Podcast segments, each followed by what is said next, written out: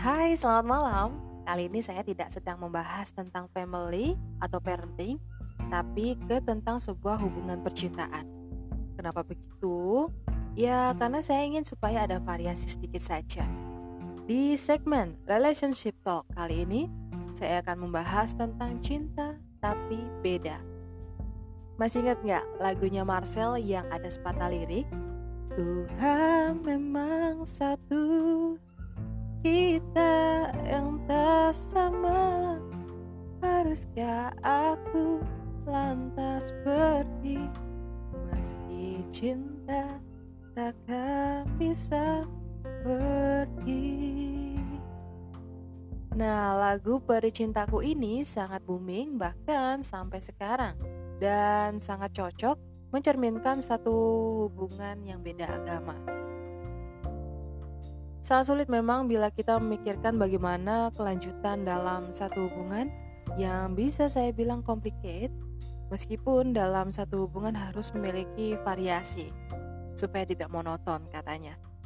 Namun, perlu digarisbawahi lagi, tidak semua hubungan beda agama itu bisa berjalan dengan mulus. Di tengah jalan pasti banyak cobaannya yang sama saja banyak perbedaan, apalagi yang berbeda. Itu kata orang yang sering saya dengar.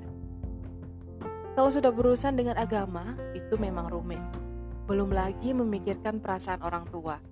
Tapi di sini saya tidak ingin menjudge seseorang yang sedang menjalani hubungan beda agama ini. Di sini saya hanya ingin beropini saja.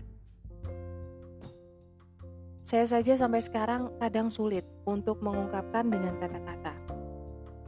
Saya pribadi pernah mengalaminya, dan saya tahu rasanya, serta perasaan bagaimana rasanya menjalani suatu hubungan yang sebenarnya sudah dilarang dengan agama.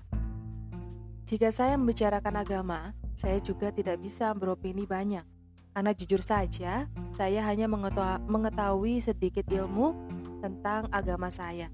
Jadi saya dulu pernah hampir mengikuti jalan yang lain, tapi saya bersyukur saya bisa kembali seperti apa yang seharusnya saya jalani. Jadi untuk kalian yang sedang menjalani rumitnya hubungan itu, pikirkanlah baik-baik. Selalu ingat dengan adanya sebab dan akibat. Jika kamu yakin, maka yakinlah terus. Karena sebenarnya cinta itu tidak pernah salah. Tapi, jika kamu sudah merasa menyerah, mengalah adalah jalan terbaik meskipun masih ada luka yang selalu terkena. Terima kasih sudah mau mendengarkan podcast saya dan kalian bisa sharing topik tentang relationship, family, dan parenting di Instagram saya at wayanratuds atau Twitter at dentadento. Semoga harimu menyenangkan. Bye-bye.